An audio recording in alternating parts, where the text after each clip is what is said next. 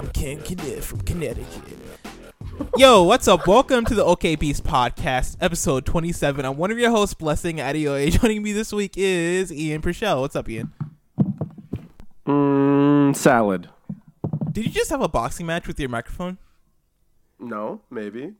I was like, I don't know what I heard. I, I said, "What's up, Ian?" And all I heard was, I was like, "Oh, is he like over here beating?" Uh, I'm not gonna. I'm not gonna use Oh, the word okay. beat on podcast because yep. somebody's gonna mishear that. Nope. Oh, here we go. Here we go. We are gonna on episode time. 27. I feel like it's going to be a really fun time. I'm really hyped because last week, like, after the podcast posted, we got a really good response from people. Except, well, really good is a weird is a weird is a weird way of putting that because we did get one response of somebody being like, "Yo, Ian, what the, what are you what are you doing with the Yeah. Kingdom Hearts lore?" like Um, eight people shout out like, to uh, Christian. Ian. Like eight people are, uh, Ian, eat a dick, and I was like, "Fuck you."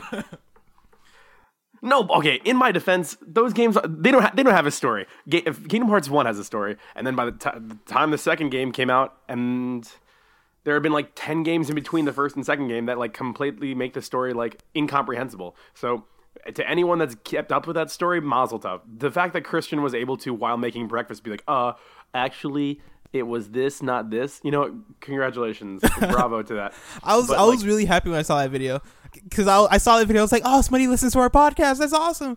Listened to it and he's like, oh, Ian, Ian, Ian, what are you doing, man? You messed up the the Lord Game Heart. And I was like, oh, he still listens to the podcast. Still, that's awesome. I, I, love You're it. like, wow, but no, Christian's cool though. I met him at Kind of Funny Live. Yeah, he's like a cool. Christian. He's like a cool, talented guy. Yeah. yeah christian and i Have you talked seen like his videos? a while yeah we we or i've seen his videos yeah especially after seeing uh, or playing uh, the world ends with you I watched his World Ends with Hmm. You video. It's really good. But like the fact that he was like, and the thing is, he's like a really nice guy, so he did it in a nice way. So he was like, he's Hmm. like, come on, man, what are you doing? And then like five people underneath were like, uh, Ian, you suck. And I was like, thanks, Christian. thanks for opening up this this forum to discuss my lack of knowledge. Oh yeah, it was hilarious because like Christian made the video, basically like calling you out on Kingdom Hearts thing, and then it got like ten likes, and I was like, ten people know wh- what our podcast is. Thank you, Christian. I was I was like I wasn't even like salty at all. I was just like, the the more the more interaction it got, the more hyped I got. That that like people No, uh, you, you see, know this no, podcast exists. People don't give a shit about the podcast. They just see they're like, oh shit, we can we can say Ian's an idiot. All right, let's jump on this. But it was like, but I mean, even with that, like there, um, I tweeted like, "Oh, dude, it's it's awesome to see that like." 26 episodes in there are people that like listen to that, that um i was gonna say that we build a following but i didn't want to sound prideful or anything like that but that like people there are people out there that listen to this podcast. Like at least like i can probably think of like 10 different people that listen to this podcast regularly and that like blow, blows my mind because i would not listen to me. But apparently some fools out there would and i appreciate that. I really appreciate y'all and so um beast mode. That's all i'll say. It's beast mode. And, Um, and in celebration of that, I got a webcam, so now you can see my oh yeah reactions. also you got a webcam. I can see you. The audience can't see you but maybe like eventually we'll do like a, a youtube thing where we put our podcast on youtube. No promises. Don't sue us. Oh, by the by the way, yeah, think- real quick, we're gonna do since this is an audio podcast. Uh, I want to show Blessing my apartment since I've never actually given him the chance of this. oh so Blessing, I, i forgot about that. I want to dis- you to describe the my apartment to the people as best you i'm can. looking at japan right now that's crazy So Oh, snap. Literally, literally, that's my door right here. That's my entire kitchen that a- area. huh Like, look, like this. It's a hallway that's like four feet. Over here is all my anime shit. Up here, I have an entire. Anyone who says I don't like anime or don't know shit about anime. oh yeah ian has like a wall full of fuck toys you. Fuck that's you. a lot of toys dude and then over there, there's my Persona Five poster. And then like all my other posters, my art posters. And then hold up is your apartment one room Yeah, it's a singular room, dude that's awesome and that's my girlfriend. oh she is, she is she usually in the room with you when you do podcasts Yep, she's always here. dude me But and your girlfriend are gonna start our own podcast She's really good at sleeping, so so she doesn't mind you like talking in front of her and stuff no, she's a heavy sleeper. Um, but uh, you and my girlfriend starting a podcast would be the weirdest like combination. a dude originally from Africa who moved to America, and, and a Japanese girl who learned English in like in Europe, but sounds like a French woman. Like a, a weird. If I, I mean, I was born in America, but then I moved to Nigeria. Then I moved ah, back. oh, I thought it was I thought it was A B A, not America first, then Africa. yeah. It was Uh, A A A. Well, I guess both of them start with A, so that's confusing. But yeah, uh, I, no, um, but yeah, anyway, no, me and me and her are since- gonna since do a can, podcast. Since you can see me, I want you Mhm. to describe to the people what I look like. Uh, In a, sen- white in a dude. section. Oh, wow, fuck you. wow. Wow, all right. You were. I've already seen. I've seen pictures of you on Facebook, and so I already know how you look like. But you That look is- like uh, that is true. visual visualize the voice, and then there you go. Oh yeah. There you go. Um, for the ladies and gentlemen out there, remember that the OKBeast podcast is a gaming and nerd culture centric show where a couple of friends come together and talk about what's going on in our world. We're the official podcast of OKBeast.com. If you like the show, remember to subscribe to us on your streaming service of choice. Visit OKBeast.com and follow at OKBeast now on Twitter. I just realized I say OKBeast.com twice in that description, and that's kind of redundant, but it's necessary because you should check out OKBeast.com. Yeah. Also, Things are happening. also, since we now have webcams, or since I now have a webcam, my new game is that while Blessing is trying to do really serious shit, I'm like doing like stupid ass faces in the corner, like, like, uh, like trying to make him mess up on purpose. Jokes on you is that it is I'm never looking at you. Like when whenever we do a podcast, my uh my dock is always open, and so like Ah, I I should probably I should probably look at the webcam more now. I should probably have the dock closed more now, but we'll see. I might I might get like a dual dual screen setup or use my phone or something to have the dock on, so I can actually I can actually see you. I you know, I always forget too that you can see me, and so like yeah. I don't know if I ever pick my nose or like But the thing is, I I can see you, but your internet is so bad that you like you're like at a seven. You're not not seven twenty. You're like at a three twenty p. Oh, that's perfect then. Are you serious? Because I, I I see myself. Well, yeah, my webcam does suck. My webcam does suck. My internet sucks. And also, yeah, you're like at like 240p right now. What the hell? My webcam Maybe I is should a- connect my is a- Ethernet. My yeah, my webcam is a good webcam. Is it like HD? Yeah. Oh yeah, I gotta. I'm, I'm gonna start connecting to the Ethernet. We uh, can't. because we I, I do have that We can't start our side business of, of doing the the cam shows, the sexual cam shows. Oh yeah, on our O- new show, on the, Cam Boys. on okbeast.com backslash porn. Actually, I need I need a I need a consensus from the people. Me and Ian are trying to decide whether to do a show called Cam Boys, which is exactly what it sounds like, or Yeah. a show where we just tell each other or wh- where we spoil games for each other. And we and I would and I just tell him I'll just tell him like the whole plot to Metal Gear Solid while he tells me or incorrectly tells me the whole plot to Kingdom Hearts and, and make a show out of that called Spoiler Party or Spoiler or something. I don't know. Spoiler, Spoiler well time. Spoiler Beast is is a thing we've kind of already done. Not me and you but me and another guy um, who I'm cheating on you with. And so I don't know we'll we'll we'll figure that out if you if you if you have a suggestion tweet at me at Blessing Junior and be like, "Oh yeah, totally do Cam Boys. Cam Boys would be a great show. I'm sure the the youngins would like it, even though they shouldn't even be looking at it because it's 18 and above. Um, and and the old ones will like it. The the ones that are 60 and up. Especially the olds. The olds will Especially- like it the best. The olds will like it the best. 60 and up, especially the ninth year of 60. If you know what I'm saying. If you know what I'm See, yeah, saying. that's the problem. Right. People people aren't making video game centric podcasts for sixty year olds. That's that's what we should be doing. That's the real. That's actually a good market. point, dude. Let me tell you about let me tell you about the homie William. Okay, now I'm an admin in the kind of funny Facebook group. All right, many people know this. People who are listening, some people who are listening might know this. Uh, they might know me from there, and they might actually hate me from there because quite a few people dislike your boy uh, from the Facebook group. And let me tell those people. Let me tell you right now, y'all. I love you. I'm not. I'm not gonna insult you. I love you all, even if you hate me, uh, because you know what? You can't fight love with. No wait, no, I'm gonna say that wrong. Yeah, I got nothing. Um, but no, there's this guy named William in the kind of funny Facebook group. I swear to God, this man is like 150 years old. Like every time I see his profile picture, I'm like, Jesus, you should have been. You should have been like. I, I'm not gonna say dead because that sounds like a threat. But man, you should have been in a retirement home. Like, should have been forever dead. ago. like you, like man, the fact that you're still holding on to life is amazing because you're because he makes awesome comments and stuff. Um, but he's like the old. He's definitely like the oldest kind of funny fan. Like there cannot be an, a kind of funny fan older than that dude. Um, but he's like very involved in Facebook group. And he's very like kind and very nice, and like he makes a he makes the sweetest comments. And every time I see him, I smile because his presence just impresses me. Not only because he's still alive, but because like he he he loves video games. Um, and that blows my mind. He also follows me on Twitter, and so he might be listening to this podcast. And if, if so, I totally didn't mean to like say that you should be dead or anything. I very much want you alive.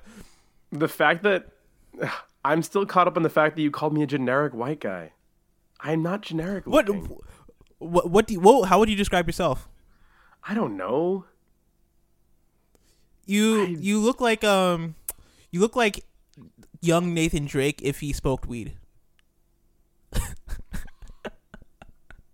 Where or like weed isn't even legal like- in this country. Where am I getting like weed Er- from? you look like Earth Two Robin. Okay, so now I'm just, I'm totally just saying things now. I'm describing what all, all, what all white people look like to me. Um, I thought Robin always looked FYI distinctively Asian. he kind of, yeah, that's actually a good. Well, Doesn't that what doesn't that make more sense to in? Teen in Teen Titans, but I think that's because Teen Titans is like anime style. I feel like like, in- I, feel I- like, like- it would be cooler if Robin was Asian Yeah, he would be cooler if he was Asian. He he might actually be Asian. Like because because then that if that makes that makes Teen that makes Teen Titans like legitimately like every single person is like a different race or like point of origin. Because then Robin would be Asian, Cyborg is African American, Starfire is an alien, but she looks like her her skin tone in some shows she looks Latina. Um, Mm-hmm. And then Raven is supposed to be European, I think.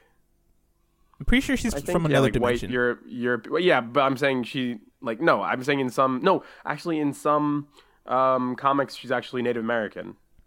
oh, cool. Yeah, That's and in the most recent, yeah, I think one of the more recent Teen Titans she was Native Native American, and then Beast Boy is is South African, I think, or his parents moved to South Africa, which is where he got the disease. I think that originally gave him his powers. Oh, that makes so much sense. Yeah, Because his vo- like yeah, he does have like I I, I never put that together because I never knew how a South African accent sounded as a kid, and now thinking back at it, I'm like, oh yeah, he does sound totally like he's South African, and so I'm I could pretty I could see that. I'm not again.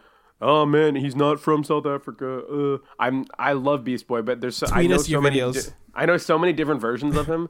I think maybe the original one might have been from, or maybe he got his powers in South Africa. Maybe that's where I'm getting it mixed up because I know it has to do something Mm. with Africa. Um, because I think maybe his parents were like on safari, possibly. But the Teen Titans, or not Teen Titans, the Young Justice version, he I think he was infected by a virus, and then he had Miss Martian's blood injected into him, and so he's I don't know Ooh. his yeah I don't remember his main um, country of origin in in uh, Young Justice though. Anyway, not relevant. Interesting. Yeah. Let's move on. So, um, announcements for this week. Uh, remember to rate us on iTunes. I guess that's not really an announcement. It's more of a thing that you should do. Um, rate us on iTunes because the more the more ratings we get, the more this podcast can grow. The more people can be aware that this podcast exists, and it just it helps a lot. Uh, And you know what? that, Actually, uh, and actually, new- it's good Uh-huh. if you give us feedback, whether it's a five stars or not. Because I know I listen to a lot of podcasts, and they're like, "Oh, give us five stars, give us five stars." No, give us five stars Mm-hmm. if you think we deserve it. And I think that honestly, if you want to give us any constructive feedback, those reviews can help us do that. Because Blessing and I were talking about it recently about how it's hard to like put on a show for people every week and not receive that constructive criticism. And it's we want to be better at this, and we want to be funnier. We want to be more entertaining. We want to be you know, we want to bring our own thing to the show, and i these reviews kind of allow people to give that feedback back in a more anonymous way. Because obviously, if you listen to the show, you know us in some aspect, or you know us through another party. But it can be hard to be like, "Hey, listen, man, like I don't think the intro's that good," because you feel strange telling someone that. Uh, So use those reviews to give us whatever like feedback you think. If you think that I'm always wrong with everything, fair enough. Write that in the review. Two stars. Ian doesn't know shit about Kingdom Hearts or five star or five stars. He doesn't know shit about Kingdom Hearts, and that's amusing to me. Like, I don't, it, it just helps us. It helps us grow, and we would appreciate that. Oh yeah, for sure. I I, told, I totally endorse that too.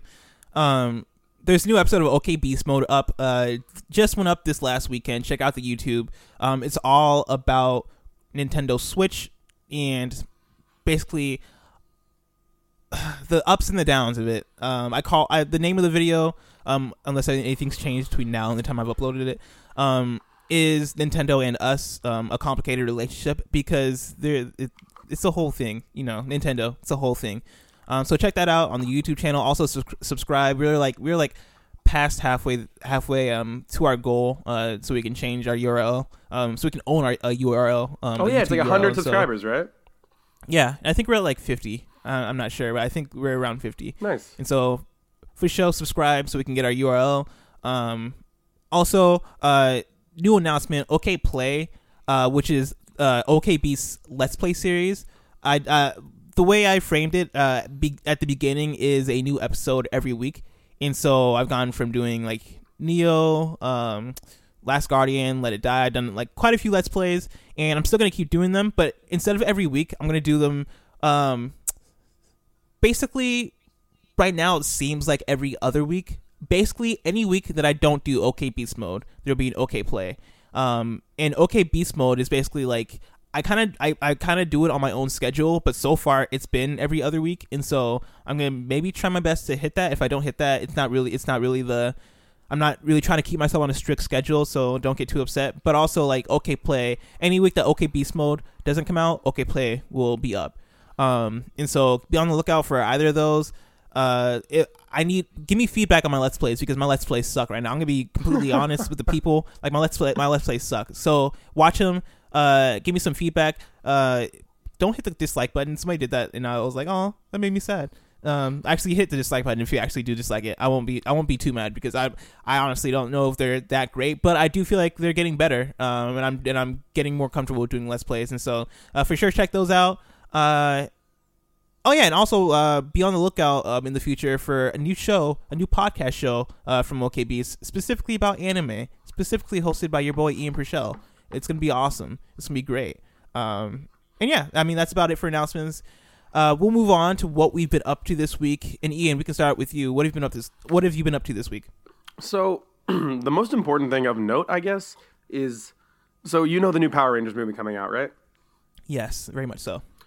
So uh, I follow Max Landis on Twitter, and he is not a hero of mine, but he's someone that I look up to a lot, and he is a very excited person. So when he was He's talking awesome. about his original, yeah, he's he's great. If you don't know anything about him, go check him out. He's he's like He's imagine if you have imagine if you have um, manic depressive disorder, or if you have bipolar disorder, but the person that you see, Max Landis, is only manic. He's always like talking really fast, and he's like, "Yeah, but this. What about this though? And what about that thing though?" And he's like always really excited about the projects he's working on, and he seems like a really passionate person. So if you if you want some a passion fu- filled person, go check him out. Um, but uh, he posted uh, like a screenshot from his original Power Rangers script because there's this whole big news about how his original script is nothing like what the movie is now. And uh, I was like, you know what? It's fine. I'll read this original script. I love Power Rangers. I grew up with it, and like now I'm in Japan, and Sentai is like super huge here. So let me check it out. So uh, I get a link and I read the Power Ranger script. It's 120 pages. I read it in like an hour and a half. I like didn't. I couldn't stop reading it, and it was really, really good. Like surprisingly good. And Yeah.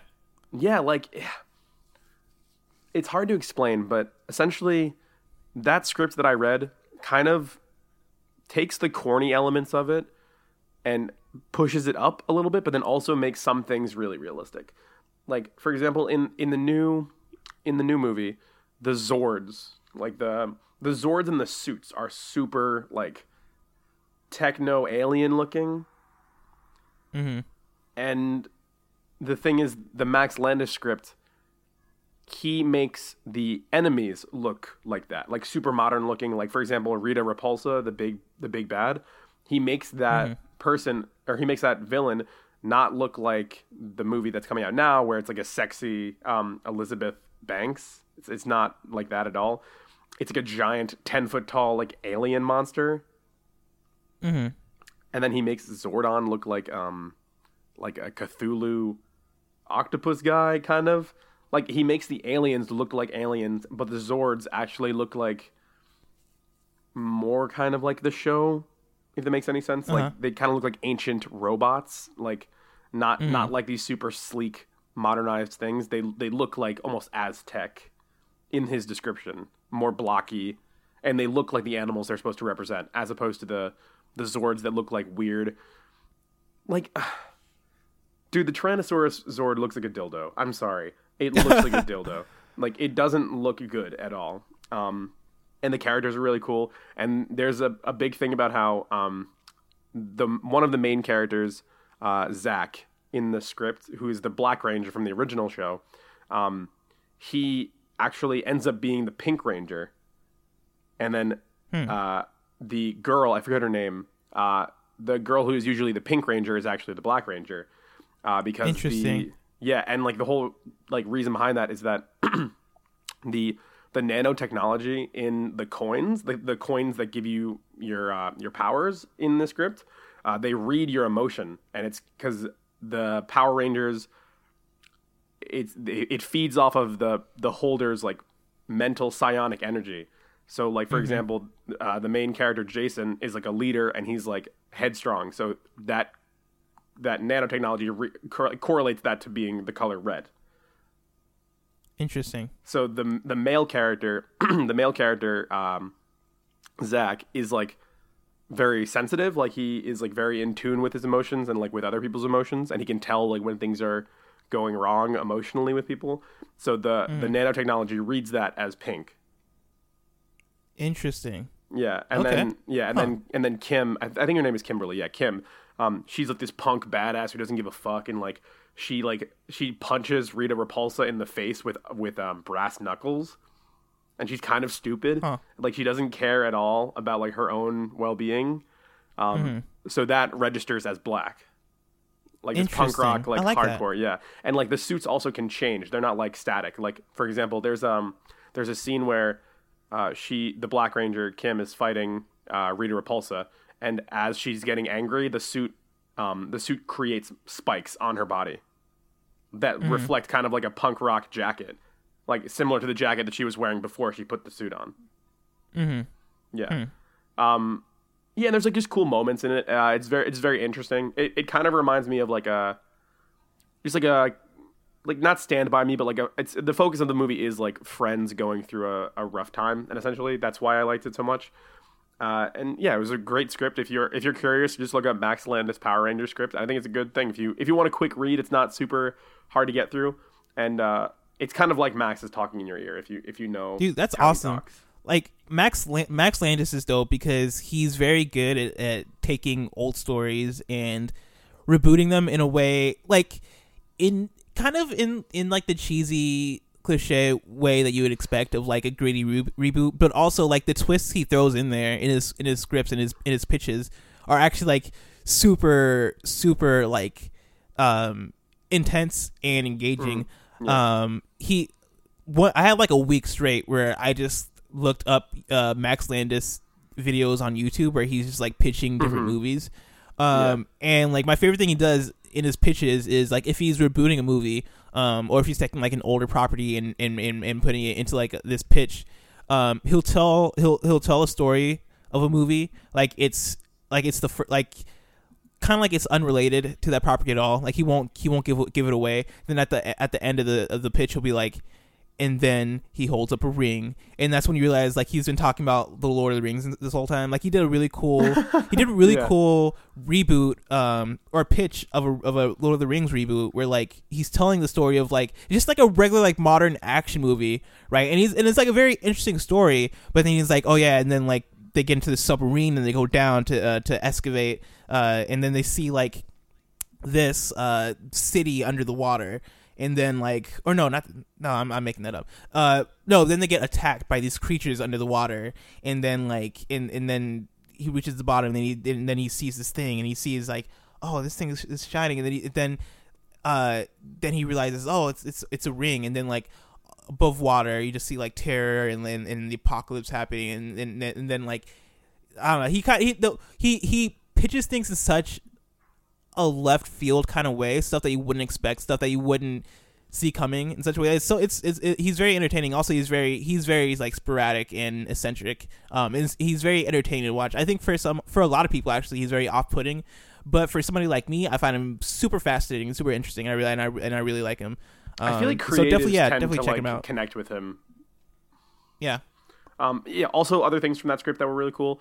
Um, so the Yellow Ranger, like all this, the suits kind of bind to you in this nanotechnology way, and kind of just make your defining characteristics more enhanced. So, for example, uh, Trini is um, a track star, so her defining trait is super speed. So she's able to run really fast.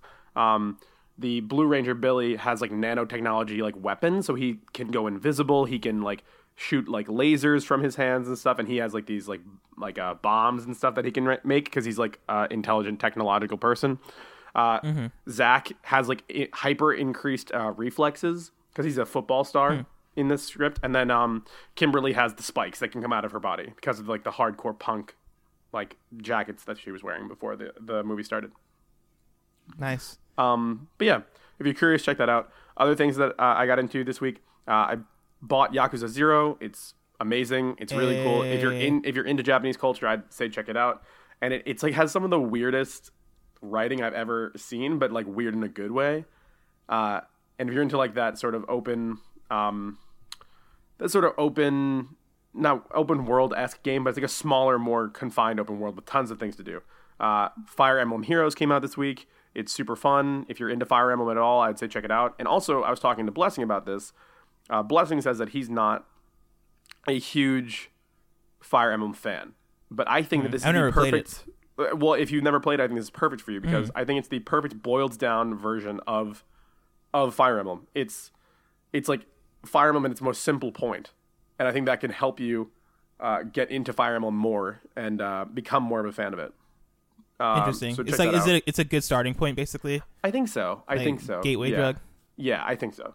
Nice. Um, and also, you you play as heroes from those games. So if you see a hero, you're like, oh man, like I love this guy. Oh wait, I can play his game. I'm gonna play it. You know. Um, Hold on, back up. Uh, I want to back on. up for a little bit because you on. mentioned Yakuza Zero, uh, and I think I don't know. I can't remember if we did we talk about that last week. I don't think so because I don't think I had actually gotten think- into it yet. Yeah, I think you only played it for maybe like an hour or something. Mm-hmm. Um, how is that? Like, what kind of game is it? Because I I I know many people have heard of Yakuza in general, but I don't know I don't know that many people have actually like played Yakuza. And I played like Yakuza Four, but I've only played like an hour of it, and so I I still don't really know what kind of game it is. So, Um, so, hmm. So I guess the best way to describe it is that it's a story about, um, or at least this game that I've played. I haven't played the other Yakuza games. So Yakuza Zero is a story about two men who are in the Yakuza or used to be in the Yakuza and their journey, um, trying to navigate the world, essentially. Um, Kind of similar to GTA Five in a way, where it's like, oh, he used to be a criminal, now he's not, but he's like kind of thinking about going back into it. Um, and like I'm not going to spoil anything, but like there's the whole whole plot point is about one of the characters leaving the yakuza and like how that that ends up. Um, So the story is like strangely enough like super serious. Like the main story is super serious, but then like every single side story is like really really really weird and like really out there and like doesn't take itself too seriously. Um, like for example, there's a there one of my favorite sub stories so far is uh you see a kid crying uh and you go up to him and he's like hey like you know what's wrong? Like is everything okay? And he's like oh someone stole my new game like quest of the dragon 10 and then he's like wait what? And he's like yeah he just went running that way. And then you run after that guy and then it turns out while you're running after that guy another guy steals it from him and then another guy steals it from the next guy and another guy steals it from the next guy. And then at the very end you find out that the last guy you stole it or who stole it from the last guy was a yakuza member. And it turns out that that guy is the original boy's father. That's amazing. and then he's That's like daddy daddy what are you doing here? And then uh, your main character finds like that realizes the connection. And uh, your character Kiryu goes like oh well your daddy helped me catch the man who stole your game. Of course. Dude, and then that he's, you actually did daddy that's great. Yeah like yeah. And like the stories are very in that vein where it's like they all have a funny twist at the end like and they put the main character who's supposed to be this like really serious yakuza guy like don't mess with me. But like they put him in like the most strange situations. Like i had to pretend to be someone's boyfriend in one side quest to to like to like fake it for her father to make sure that her father got off her back. And like that, that's pretty much what this game is like I, the one of the problems that i have with open world games is that you know simulation doesn't necessarily mean entertainment for me. Um, and i live in japan and like this game not only simulates stuff well like it simulates that japanese feel well also it's in the 1980s so it's like old school japan like older older stuff. Um, uh, so not only does it simulate japan well it also uh, like doesn't take itself too seriously so if you were kind of always bothered by gta being like oh yeah like there are some funny parts to gta but there, I, there are definitely some parts where it takes itself a little bit too seriously i think at least for me for my taste um, So if you're into open world games, but you want to have like more fun with it, I guess I think you should try that out. Um, Nice. yeah, and like, dude, there was, uh, there's like an a softcore porn store you can go to. I love I love I love seeing clips of Yakuza because I remember years and years ago, like either when I was in high school or early college, like seeing reviews or like maybe watching reviews or like just seeing clips of it being like, what the heck is going on? Like there was one clip I saw or I remember seeing and I swear to God, this is a weird real thing. I'm not making this up. Like I could have sworn, like in Yakuza Four, there was a mini game where like you play ping pong, but like you're bouncing it off of like a girl's like breast. Like I, I could have, I, I swear that's a real thing that happened in the game. I'm not, I, think don't know that was a dreamt I think dream. you, I think you dreamt that. Maybe that, maybe that was a dream. Maybe that was a different thing. But I could have Um, sworn it was Yakuza. Maybe it was on G4. I saw that. I don't know. Oh, I yeah. remember. I, I know like I know for sure that game has some weird stuff in it. Yeah, it does. And I love- speaking and I love it for that. Speaking of which, uh, those mini games, like almost all the mini games have like a weird twist. Like batting cages, it's not just the batting cages. You have like this giant target, and you have to aim where you hit the ball onto the target to get points and stuff. And it's again, all the mini games are super cool. Hmm. And if you're into mini games and you're into open world games and Japan, check it out. Uh, I highly recommend it if you're into that sort of stuff. Go check it out. Nice. Um, and then What the have you been same, st- yeah, then the same stuff as last week. Uh, Yu-Gi-Oh! Duel Links still been plugging away at that, and then um, and then Bravely Second, and that's pretty much it. Nice. Yeah. That's oh no no. Hmm. no no sorry. Last thing, I'm gonna try and make it qu- as quick as possible. So, if if you know me, then you know I love anime, and my most recent anime I've been watching or trying to catch up on is uh, uh, an anime called Kuroko no Basket, which translates to uh, Kuroko's basketball or the way that Kuroko plays basketball, and so the first season was like, oh yeah, like like a typical anime fair, like you know, like oh I have to play for my friends, I have to play for the team and stuff like that, and like you know, very normal stuff, but nothing too crazy. Like one character is really really good, and another character is really really good at passing, but nothing nothing crazy. I'm in season two right now, and bless people are teleporting, people people are jumping jumping like over the net, like I love anime so much. people are disappearing disappearing. Like there's a scene where a character is like bouncing is like trying to defend another character and then he it, it goes to the mind of the opponent and he goes like all right i have to defend him. And then all you hear is the dbz like poing! Like that like the sound that happens when people teleport. In dragon ball z and then the character who was making the shot t- disappears Oh my god, that's amazing. and like That's now Oh, like, like- is he now is he te- is he teleporting or is he moving so fast that it looks like he's teleporting? No. Okay, so I, I don't want to spoil too much, but essentially what happens is Okay. there's one character on the court that has so much presence that it causes the opponents to like to dart their eyes towards that player when he's running around the court.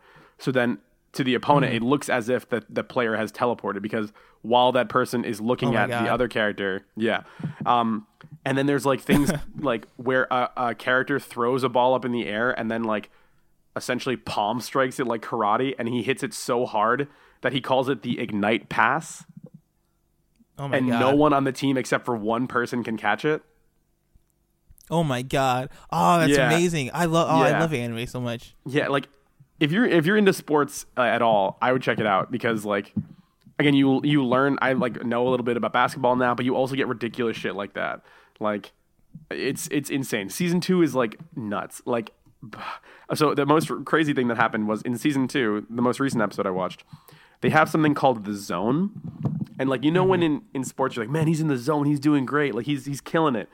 Uh in this show the zone is a state of being. It is super saiyan. They they just they just called super saiyan something else where like mm-hmm. the character's eyes like every main character has a color that's associated with them. So that character has like lightning coming out of their eyes and they're moving so fast that the other people on the court like the other players on both teams are not moving because they're so hmm. scared to get in their way. And like amazing. and like characters who are watching from the sidelines are like why is no one moving? And they're like if they moved they're afraid they would get in the way and get hurt because that they don't like they're disregarding everyone else on the on the court. And like the way they animate it is beautiful. Like dude if you like basketball even like a little bit even like like 10% watch this shit because it is amazing. It's um, like it's hilarious. Like season 1 was a good story about like basketball and like being a good teammate. And season 2 is like fuck that. Fuck basketball. We're playing Dragon Ball Z rules now. Like That's amazing. like it's and these kids are supposed to be in high school, and like they all look, they're drawn and animated like grown men, and like oh my god, it's just hilarious. Just watch it. Just just watch. I sent you one episode, and I tell, and that's the episode that has the zone, the ignite pass, mm-hmm. and and tons of other shit. And you just watch that one episode with no context, and you're like, all right, I need to watch this. All right, I'm adding it to my queue. I'll check it out. I'll check out that episode because that sound that's actually sound that's now I have to watch it. Not because like not because I think I'm gonna stick with it, but because that sounds too interesting for me to to just like be like, nah, I can't I can't say no to that. Oh, and then on top Uh, of that, so yeah, the show is so good that for um, there's like a big movie coming out in like the next month, I think, uh, next month in Japan, and it's called uh, Kuroko no Basket Last Game, and it's it's so popular here that the NBA is co-sponsoring the movie. Jesus, nice. No, I send you I send you a photo in the in our like little group chat, and it's literally the Chicago Bulls and one of the Oh, yeah, main at it characters. right now. It's it's a true collaboration. They should they need, they just need to make that the next Space Jam. Like instead of Looney Tunes, just have it be like anime boys No, no, with LeBron. Bless. They already they already made the Looney Tunes. Like they made Oh, Space they? Jam. It's Kuroko no Basket. That's how Oh. nuts this is. Oh. Like that's how nuts Oh. this ah. show is. Um like there's like there's a character that can literally make any shot and the like like he he literally makes consistent half court shots. Nice. Like that's like his ability. His ability, yeah, his ability is he his like his his special ability is that he can make any shot. It's just how much time he needs to prepare. So like when they first play against him, he's at the half court line. And everyone's like, "Haha, what are you doing? You're not going to make that shot." And he just goes, and then just it just goes swoosh, doesn't touch anything straight through. And everyone's like, "What the hell? Oh my god!" Like, it's nuts. It's hype. Please watch it. Nice, nice. It's like Naruto. I'm it's like fucking Street- Naruto with basketball. I'm an NBA Street Volume Two person. Like, Well, th- that kind of stuff it actually does get me like you know and especially because I, I grew up black as many people may know and so like whoa, wait, you're that- black? that- no way.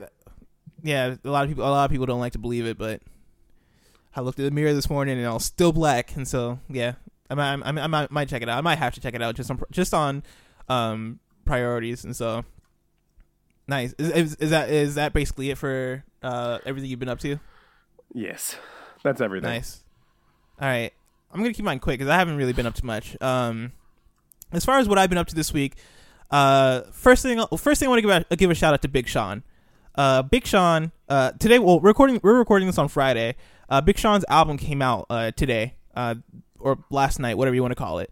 Uh, and I've given it a couple listens, and I want to say that there's no there's no rapper in the rap game that is as consistent as Big Sean. Like he is the most consistent rapper. Like Big Sean has made the same album for pro- possibly his whole career, but every time I still listen to it and I still appreciate it.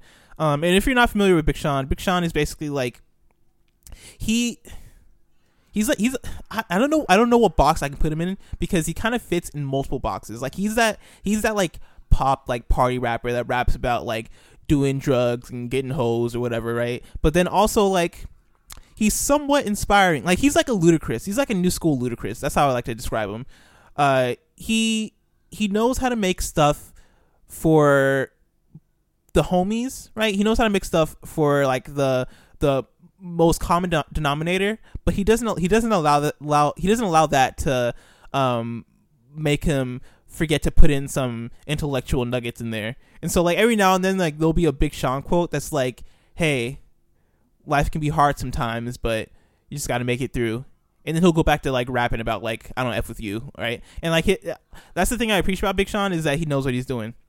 So I want to give a shout out to Big Sean uh, because his album I decided is a strong like. And when I say when I say he's the most consistent, I mean he's the most consi- consistently good. Like his stuff's not great, his stuff's not his stuff, his stuff is far from bad. It's just like it's, his stuff is like a strong seven and a half out of ten.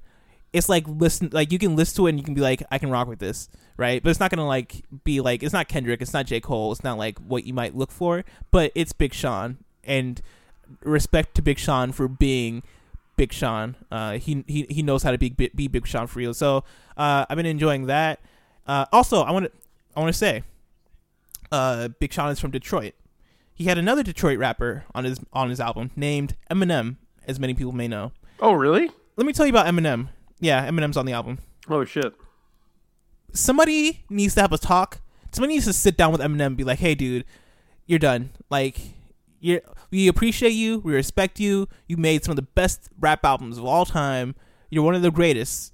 But the more you continue, the more you fall down, and the more like the more the more the lower he gets on that list of greatest rappers, the more he raps because he cannot rap anymore. Um, Really? And like, yeah, have you heard a Eminem song recently? Like No. within the last like five years? it's just bad. It's just like really bad. Um, and he had this thing right where he made his encore album in like 2006 maybe, uh, or maybe 2005. I want to say 2000, 2005 I think uh, was when encore released, and encore was like kind of like the start of it. Um, I mean, some some might say Eminem show. Like Eminem show was like the peak of his popularity, and that's like when he became like the most like I won't say, won't say the most pop because he, now he's kind of the most pop. But like Eminem show is where like he one of the peaks of his career, um, like or maybe the first peak of his career. But then he made encore, which is like the beginning of the decline, and you could tell like listening to encore that dude was like deep on drugs. Then he took a, he had a hiatus, came back with a relapse, which a lot of people didn't like. I actually love relapse, um, but that's that's that's like a horrorcore album. Like it's all about like murdering people and raping people and tying people up and like kidnapping them, and it's it's all about this like dark, dark, dark stuff. But I really enjoy it. Uh, and I think that's because when I listened to it, maybe I was like in a dark place or something. But like, I, I, I, actually really appreciated that album. Now his first his first few albums were way better than that, um, than Relapse. Uh, but Relapse for me personally, I was like, okay, yeah. And and and um, I think it's Relapse is way better than stuff he's putting out now because like at least Relapse, he still kind of he still knew how to rap and he still like Relapse made sense. I feel like the stuff he's doing now just doesn't make sense at all. And I'll get to it. After Relapse, he made Recovery, which was like his return to form for a lot of people. Even though like Recovery didn't see Eminem rapping like he was rapping on his first couple albums, like Slim Slim Shady LP and Marshall Mathers LP. Recovery was him kind of taking on a new style of rap and being like more spitting harder than he was in Relapse. Um, I think would be the way to put it. Like that's the album that had the song "Love the Way You Lie," uh, "Not Afraid." Uh, No Love with Lil Wayne, which are all like great songs. But Recovery was also like it. It was kind of more of a pop album, if, if if anything. It wasn't. It wasn't really as rap as it needed to be and as it should have been. Um, but it was still like I think overall people appreciated it because it wasn't Relapse, where Relapse was like this thing where like it was just a weird album because he he put on like this accent throughout the whole the whole album and it was just like so like dark and it wasn't what people wanted from him. Recovery was more of like um more of a pop album and it was made more for like uh, uh, the mass group of people to be like, okay, yeah, I can listen to this, I can rock this, like I can listen to Love the Way You Lie, and even though it's not like, even though it's not the old Eminem, it's still like, it's still good Eminem, uh, and so people like that. Then he came out with um Bad Meets Evil with Royce the Five Nine, which is wildly underrated. That album is amazing. And that's because that was just them like spitting, like they were just like rapping. That was like less pop to me, except for that song. There's a song on that album called Lighters, which is like a pop song, which I hate. But like the rest of the songs on the album were pretty legit. And then he came out with Marshall Mathers LP two, which had songs like Monster featuring Rihanna, Okay. uh, Berserk, which I liked, um, and uh, had a lot of songs on it. And a lot of the songs were good songs. A lot of songs I was like, I can get with this. Probably like most of the album though was pretty bad, and that's just because he was rapping in a way that just his delivery was bad. Like it's like he forgot how to rap. Basically, it's like he was he was trying to deliver in a in a, like a very like precise and like articulate way. Uh, and, and add a style to it that would have been like, oh yeah, this is hip hop. Oh yeah, I'm, I'm showing you lyricism because I'm rhyme I'm rhyming like ten uh, syllables with like ten syllables on each line. I'm showing I'm I'm giving this like very precise lyrical rap. But when you listen to it, you're like, oh no, this sounds really bad. Uh, because he's delivering it in a way that just sounds super awkward and super weird and just doesn't work. And I listened to it because I'm such a big Eminem fan that I was like, I can forgive this because I see where he's going with it, and enough of the production is there and enough of the lyrics are there that I could be like, I can feel it. And that's the same. That's actually the same uh, album that Rap God was on, which a lot, a lot of people love the song Rap God, and I love the song Rap God. Um, and that's probably the best song on that album. But also like that's all. That was also like a more poppy song from the beat at least. The beat was actually more pop. Was more poppy. The lyrics were more like like lyrical and precise and stuff, but also not in a in too of an annoying way. It was in a way that you could appreciate, especially like when he's rapping fast on that one. Um, nowadays he just keeps doing it, and everything he puts out nowadays is just bad, and it gets worse and worse. And he put out a verse on this Big Sean song. Let me let me. I'm gonna look up the lyrics to this song. All right. Uh, Big Sean, Eminem. I'm typing this in Google. No favors is the name of the song uh, with Eminem. Okay. Uh, let me see if I can find the lyrics. Um, because this verse was just so whack, and I can't believe I can't believe Big Sean was like.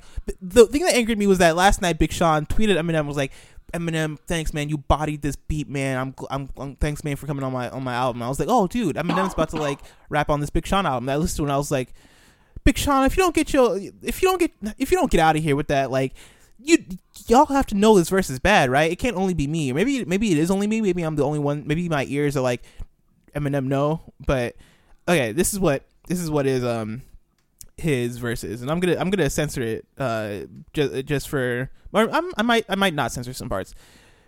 If she was a flavor, I won't save her. No st- no taste buds. Ho later. F you looking at hater. I saw them I I saw them eyes like an ass raper. Now let me say that again. what? I saw them eyes like an ass raper. Like saw them eyes, sodomize. Like I saw. Now, first of all, respect to Eminem for like for for using a using a rape in a punchline in 2017. I have mad respect for that because I didn't think I I didn't know if, I mean I always wondered if Eminem could still get away with being Eminem in 2017. And with an, with a line like that, I'm like, okay, sure, yeah, he can. But also that was a that line wasn't that line was trying to be clever and it was somewhat clever, but also somewhat fell flat for me. Uh, try to copy my swag like a cheating classmate. I'll be the. I'm sorry, I didn't hear that line when I originally heard it. I'm, I'm about to laugh out loud at that. Um, I'll be the last face you see before you pass. When you get your effing ass graded like a math paper, so ahead of my time, late means I'm early. My age is reversing. I'm basically 30 amazingly sturdy, zany and wordy, brainy and nerdy, blatantly dirty. Actually, that was actually a really good line.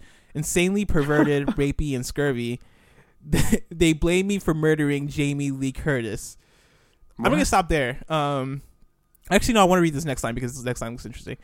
Said I put her face in the furnace, beat her with a space heater, a piece of furniture, egg beater, thermos. Plus, what's going on? That's I Eminem in out. 2017. Are we still talking about Eminem? we're still talking about Eminem because I just went on a rant that I didn't want to go on, but I totally just went on.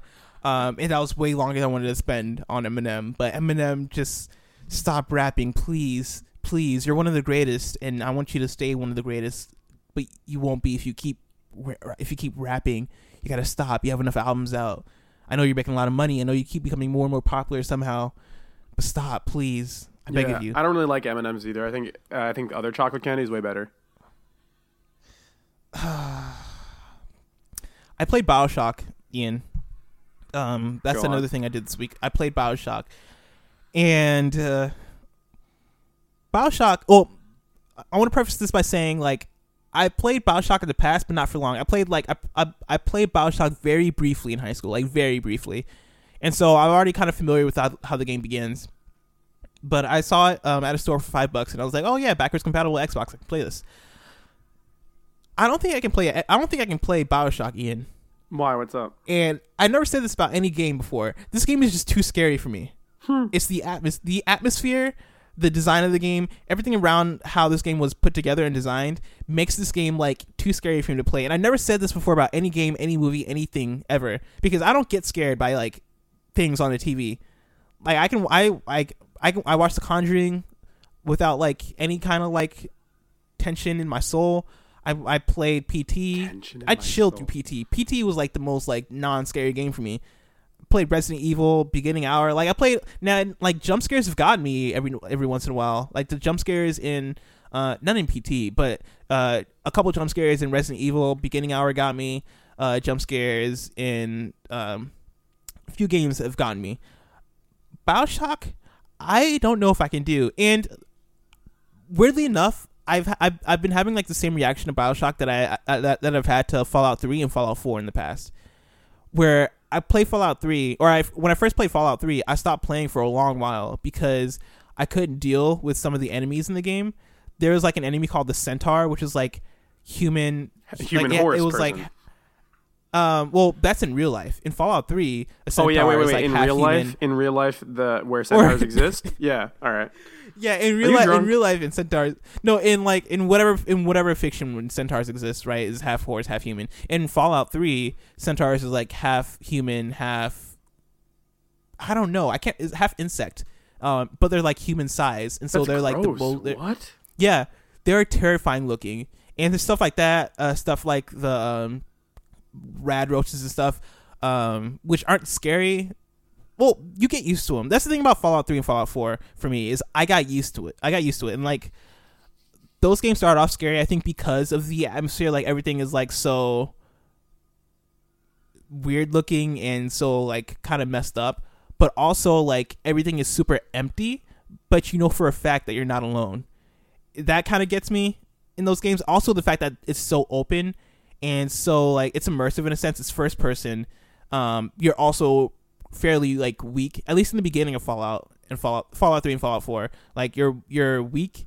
You don't have like much ammo, and, and I think these are all similar things to Bioshock. And I think that's the reason why I'm having like similar responses to all these games because they ha- they all have these similar qualities that make those games very tense for me and very very and kind kind of scary but with Fallout 3 and Fallout 4, I could push. I've pushed through it, and after like the first couple hours, I was cruising through it. It didn't become a thing for me anymore. Bioshock, I'm like, okay, maybe I just need to push through it. But the more I play, the more I'm like, dude, I don't know if I could do this.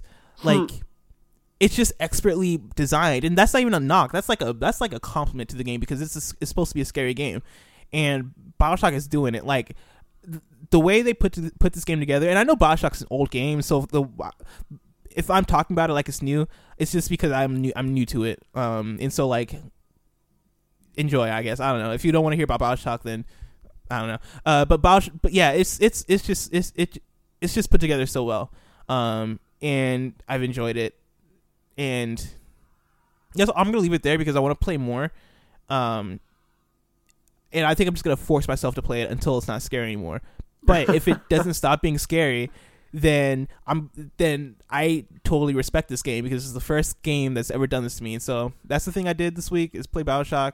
Um, also, I wrote here on the doc, F Duel Links, referring to Yu-Gi-Oh! Duel Links, the popular uh, phone game, the popular mobile game. I think I'm.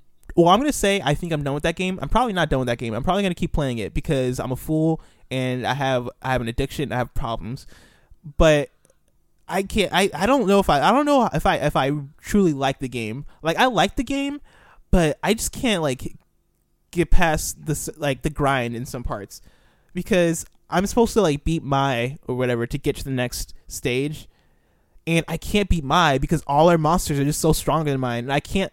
I I I, face the other duelists to get better monsters and stuff, but they they I, I I I'm not getting the monsters that I need to beat mine. It's drive me insane. I've been on my for like a week, and it's making me want to quit Duel Links. And so that's why I have F Duel Links on there. I also have written on the doc. Why is Overwatch so good though? And that's just because I've been playing Overwatch this week. And why is Overwatch so good though? Why is every time I play Overwatch, I'm like, man, this game is really good. I have that reaction like every time I get I get back into it deep.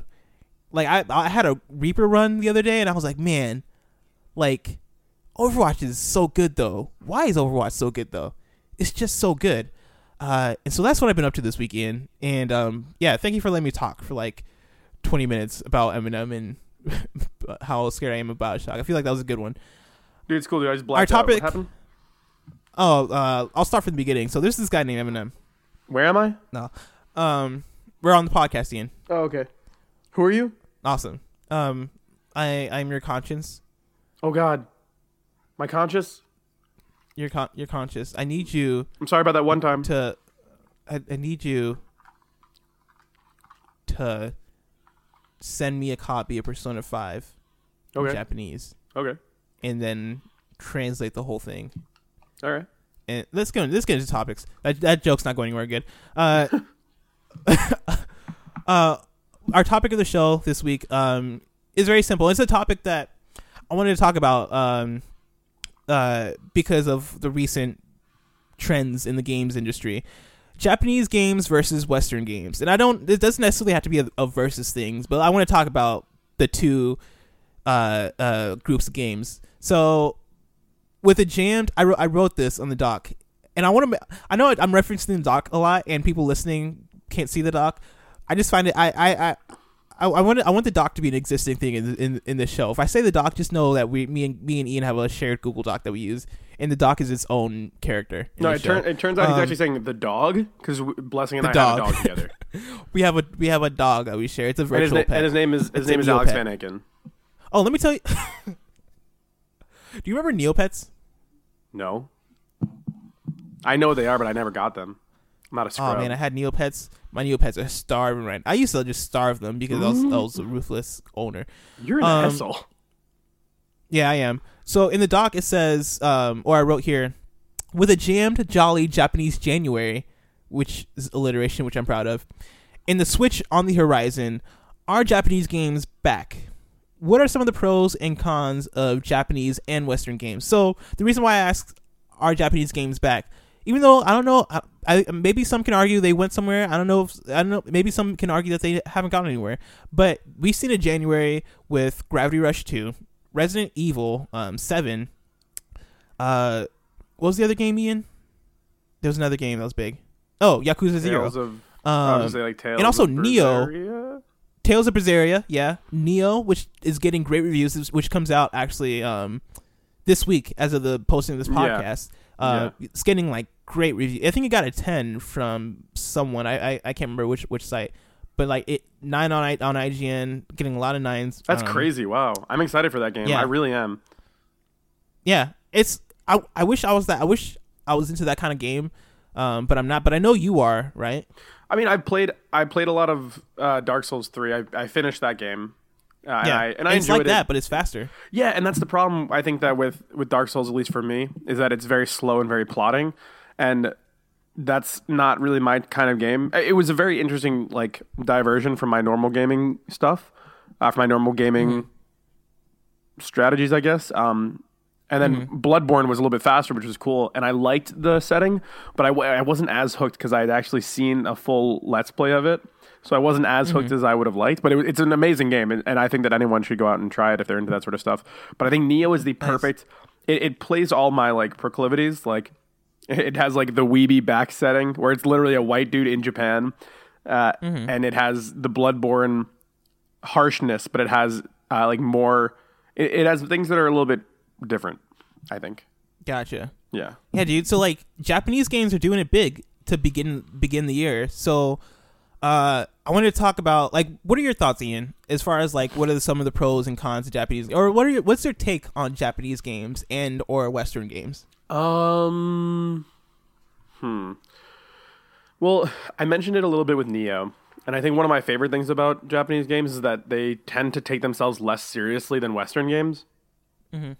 And I think that that's a trait that that I think is more Japanese than anything else because so with Japanese culture and with Japanese shows and movies and whatever like and even cult like uh, mainly just in the Japanese culture in general is that there's like this kind of like interesting dichotomy in Japan where there's like there's the old uh in conjunction with the new. There's the serious in conjunction with the really funny. There's like you know th- there's like again like you're talking about a country that like that is a pioneer in like technology but is also has some of the oldest temples and oldest religions in the entire world, you know. Um and I think that's kind of like what the it kind of reflects also in the the media they produce.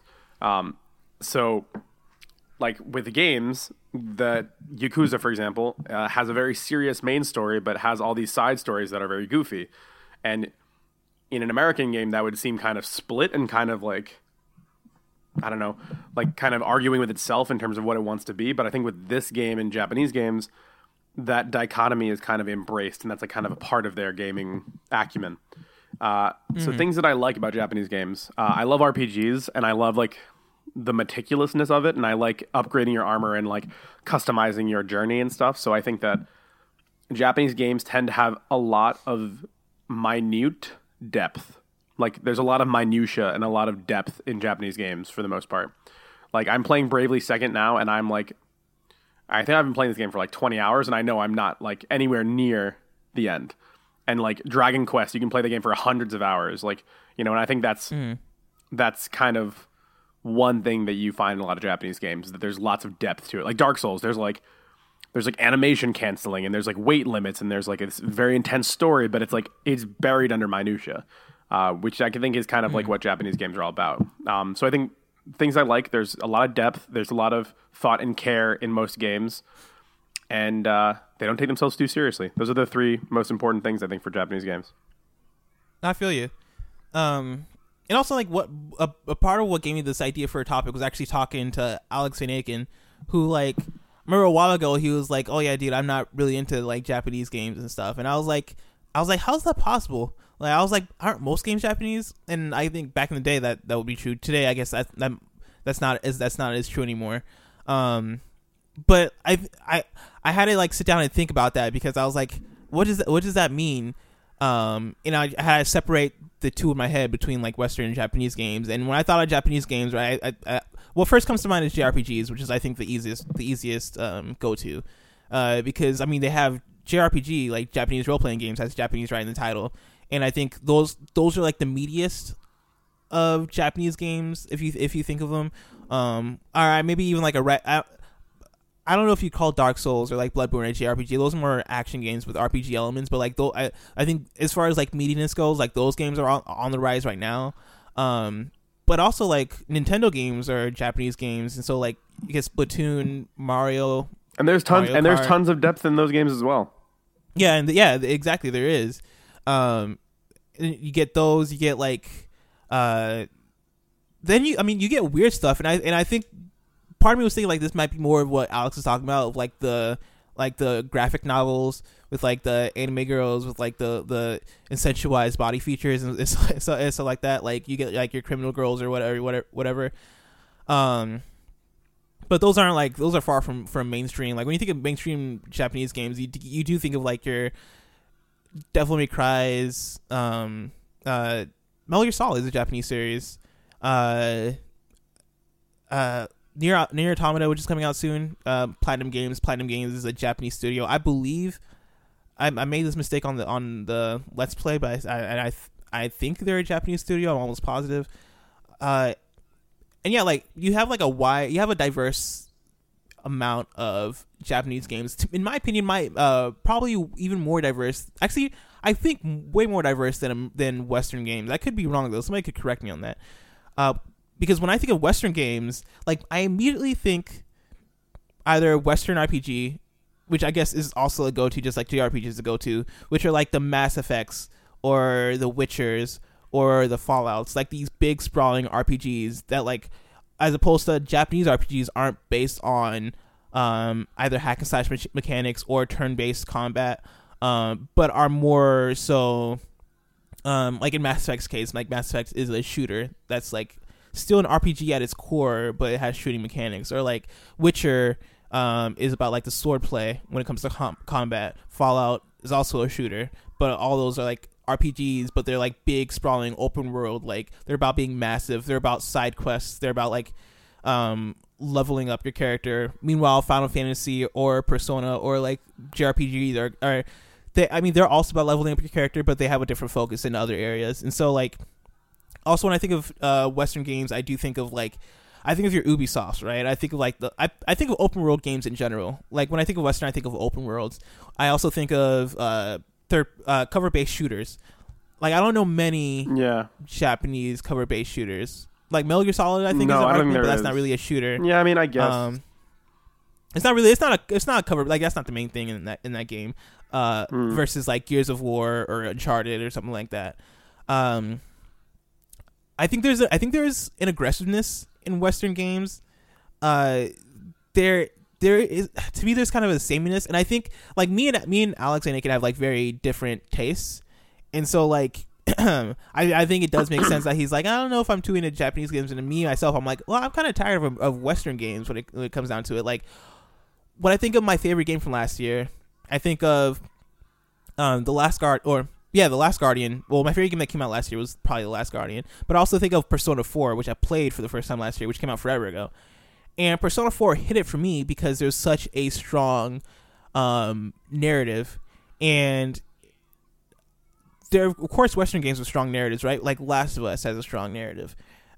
But i don't know there there, there are different there are different kinds of games. And so like i, I think if i'm going to compare this two i have to compare in genre by genre. Um, and i think that's a whole different uh, different conversation. When i think of pros for japanese games I think the biggest pro is kind of like what you said. There's not there's less of a seriousness to them.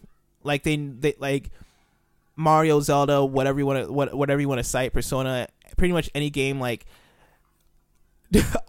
you're hilarious. So for the listeners, Ian basically just like looked at his girlfriend and blew her, blew him a kiss or blew her a kiss, not him. Uh, Oh, secrets! Mouthed, secrets revealed. And it was Ian hilarious. was gay the whole time. It was the most hilarious thing I've ever seen. Well, no, okay. She popped Um, up in bed and she's was like, adorable. and she like looked over and I was like, I was like, oh, I was like, hi, I'm like everything's okay. That was Yo, adorable. stop putting, don't Uh, stop putting me on blast on stream I love that I can. I love that I can see you now. This is amazing.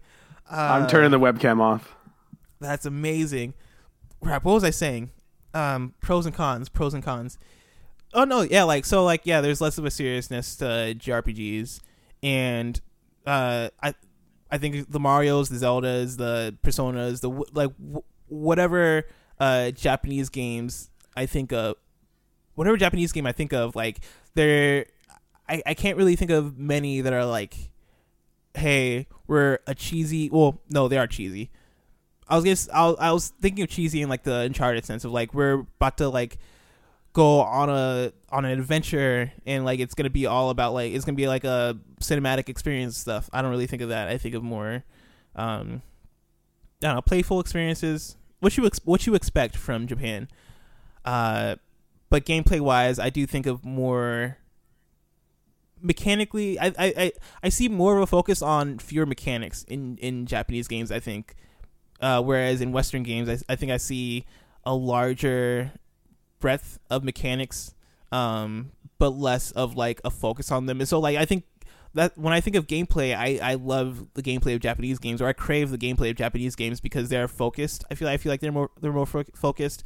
Um, Last Guardian is a game that's just about climbing and hanging out with with your giant bird dog. Uh, uh, Nier Automata is a, just an action game right? And I think when I think of like Western games, like an Ubisoft game or whatever, like there's a bunch of different things to do, but not necessarily like one of those things is like the thing that you keep coming back for. It's just like th- the fact that you're doing a bunch of different things. Um, I hope all that just made sense. I kind of just, I just kind of just like mouth threw up a bunch of stuff, but mouth vomited or whatever. want- I, I feel you. Isn't that regular? If I is mouth vomiting the same thing as regular vomiting because like you vomit out your mouth, right? yeah, I'm pretty sure you just we, we call it word vomit in English. Blessing. Word vomit. That's what it is. I was like, Blessing, mouth- what happens to you, man? Like right. halfway through a point, you'll be like, I forget how to speak. I do. That's. I mean, that's me in real life, and so Let's start a Patreon Yeah. to have you go to speech therapy. I've been needing speech therapy since probably the day I was born. Like I was born, just like, mom, I Did you what I was actually? about to say Did you when I was actually go to speech therapy or no? No, no, no, no. No, I did, But I'm actually, saying I fun need. I need speech speech therapy. Did you? I should Yeah, I probably did. go because I want to talk better. And actually, Well, no, I by no. doing this That's not show- what that's not what speech therapy is. Blessing. You're No? completely missing What's- the point. No, I had an intense uh, speech impediment when I was growing up. Oh, I. f- I- Yeah, like it was. Yeah, I don't know if I can say I feel like. I swear to God, I have a speech impediment, but it's never been proven or like diagnosed. No, you don't. You don't. I feel like I do. Maybe I'm just super self conscious. I think that's it. That I, it's is not a speech exactly what impediment. it is. It's a it's a mental impediment. Oh my god! I just called myself like I just called myself special. Ian, do you have any more thoughts?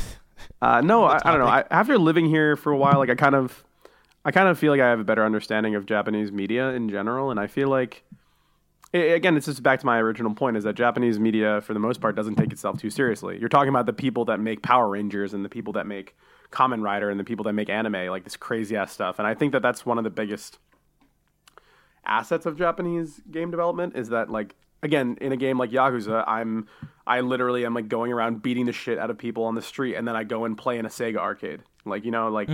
it- that- and that beautiful dichotomy is like kind of what Japanese games are all about. When American games, I think, are more preoccupied with like consistency and like feature creep and like these other things because both the markets are extremely different. I think. Um, so I think that like shooting and action games and like violent games are like more um like Ameri- and like maybe like open world games are like more um of the western world and then like RPGs uh RPGs brawlers and fighting games are more of the eastern world and I think Yeah. that's and I think like, Ja- I mean but Jap- Japan's not on the come up because Japan Japan's been like making good games for a long time like again Dark Yeah. Souls is Japanese and they've been coming out with great games Bloodborne Japanese Yeah. Pokemon Japanese Resident Evil. Resident Evil. I mean, Resident Evil, yeah, I been so so, but like the most recent Resident Evil's been um, it was awesome. Well, yeah, most recent Uh, Resident so Evil.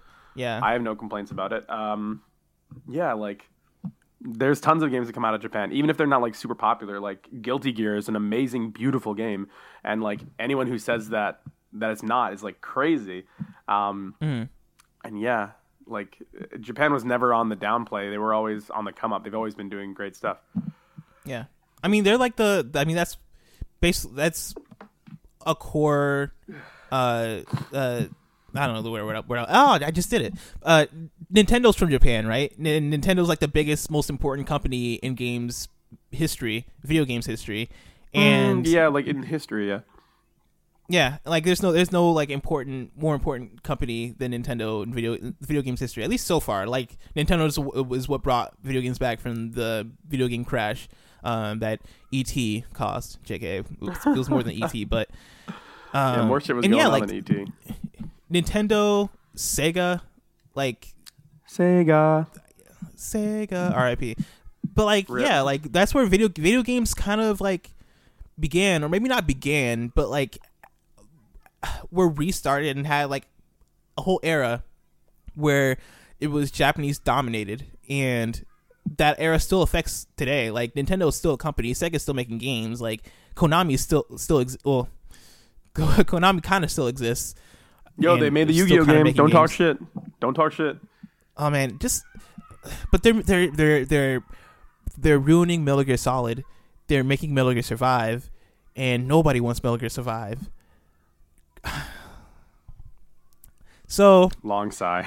um, let's move into our next quick segment, uh, which I call the Switch Corner. Which, in the weeks leading up to the Switch, Switch is coming out soon. The Switch is coming out in like a month. And Yeah. so for the next few weeks, I want to have a corner or a new se- a quick segment called the Switch Corner, where we basically talk about any piece of Switch news that we should get happy or or get sorry get mad or get happy about.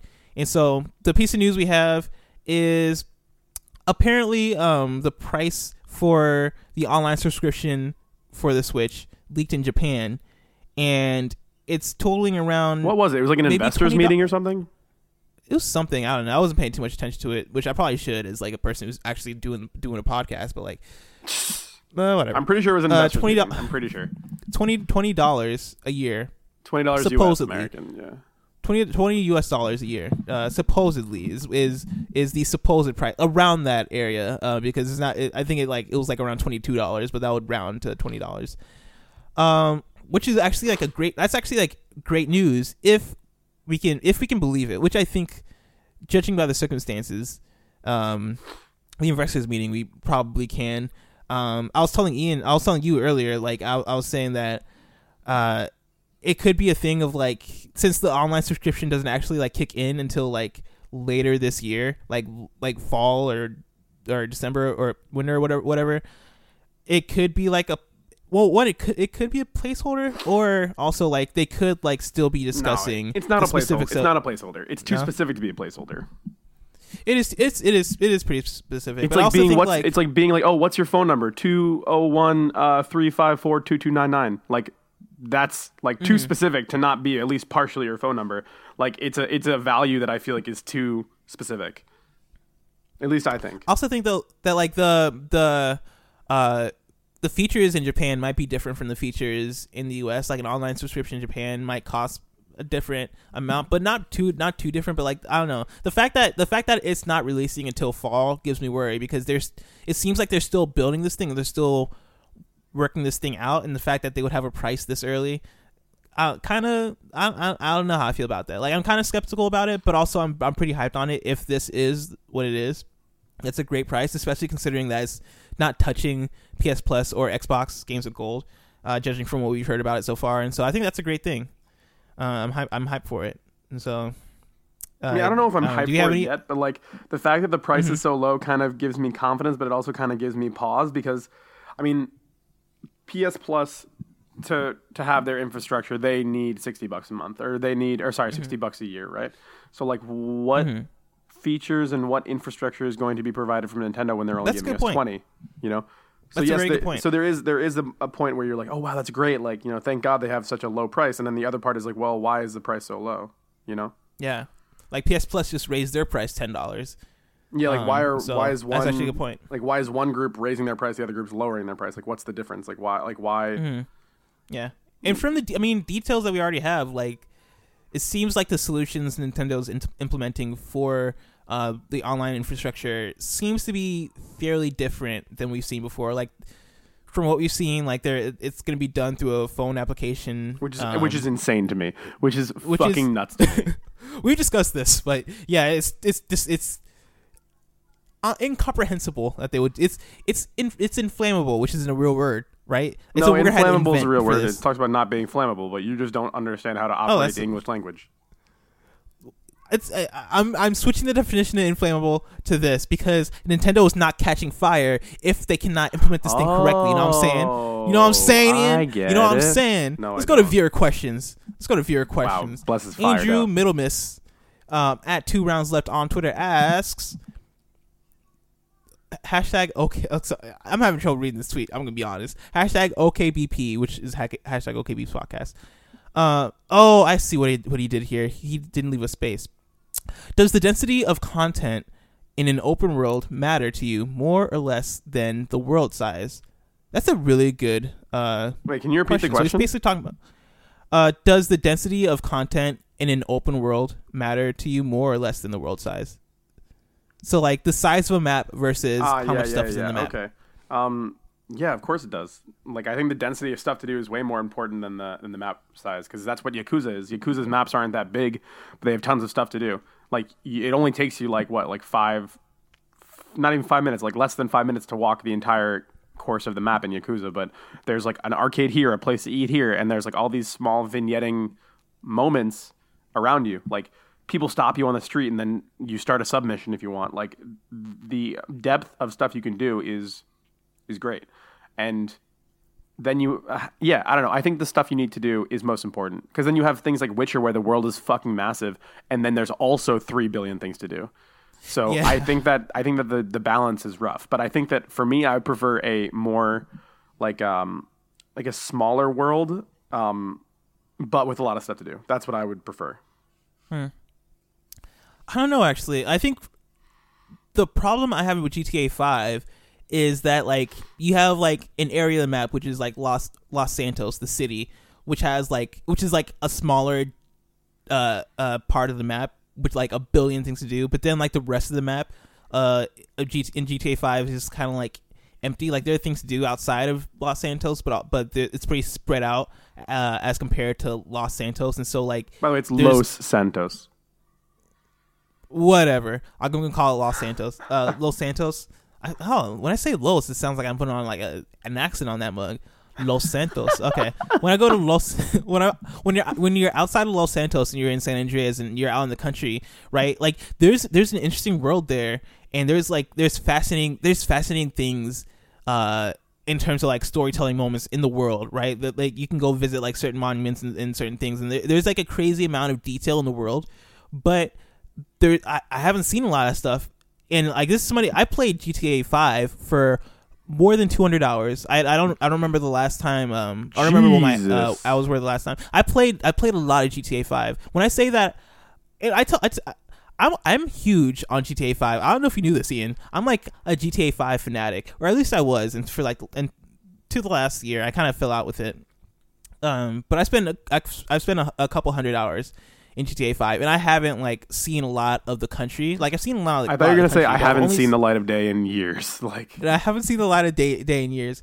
No, like I've only seen the stuff that they've led me to see, and so like, le- I, I think smartly designed worlds is is is key. Like if you have if you have missions that kind of guide me uh, uh towards seeing like the interesting things that the world has to offer, then that's what I want. I want an appropriate amount. Like you could have like a million things to do, but that could be a bad thing if like if I'm like one, I'm a busy person, so if you have a million, I'm not really to do a million things. But there are people out there that will, um, and so that might be great for them. But also like if you have a million things to do in a small world, how how much does that stuff get repetitive? Like there's only a certain amount of variations you can yeah, flip on something before Yeah, it becomes I repetitive. agree. But if you have like a large, a large, large world with few things to do, then it becomes one of those things of like, I don't want to travel for ten hours just so I can do one fetch quest. Like, I, I, I think it has to be appropriate for the world. I don't, I don't really have a preference on how big I want a world, um, because I think it's more about like building a world, um, that if, if somebody has a lot of time, like if somebody has all the time in the world, then they might want a huge game. But if somebody doesn't, um, and I think that's kind of like me in this respect, then like they might want a smaller world or more medium sized world. Just design that world smartly and have a, have an appropriate amount of things, which might not be a million and which might not be five.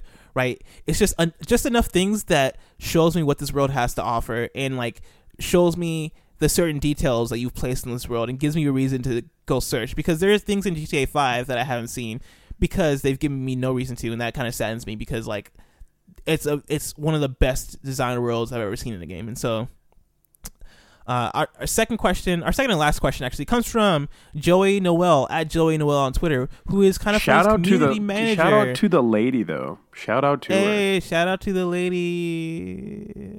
She says gaming guilty pleasures. Oh, I like this question. fuck.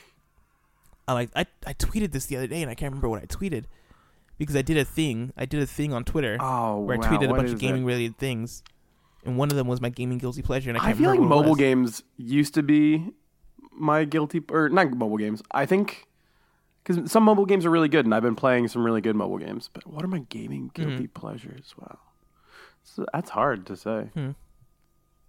Huh? Good question, Joey. Yeah, shout out to you. know. Good question. Yeah. Hold up. Keep talking. I'm gonna look up my best games list. I have a list of my Hmm. favorite games. What do I talk about? Microsoft Word. Um, I don't know. Talk about how you're um, a Jewish Japanese boy from Jersey. I'm not Japanese. You can see me. I'm white. You're a Japanese Jewish boy from Jersey.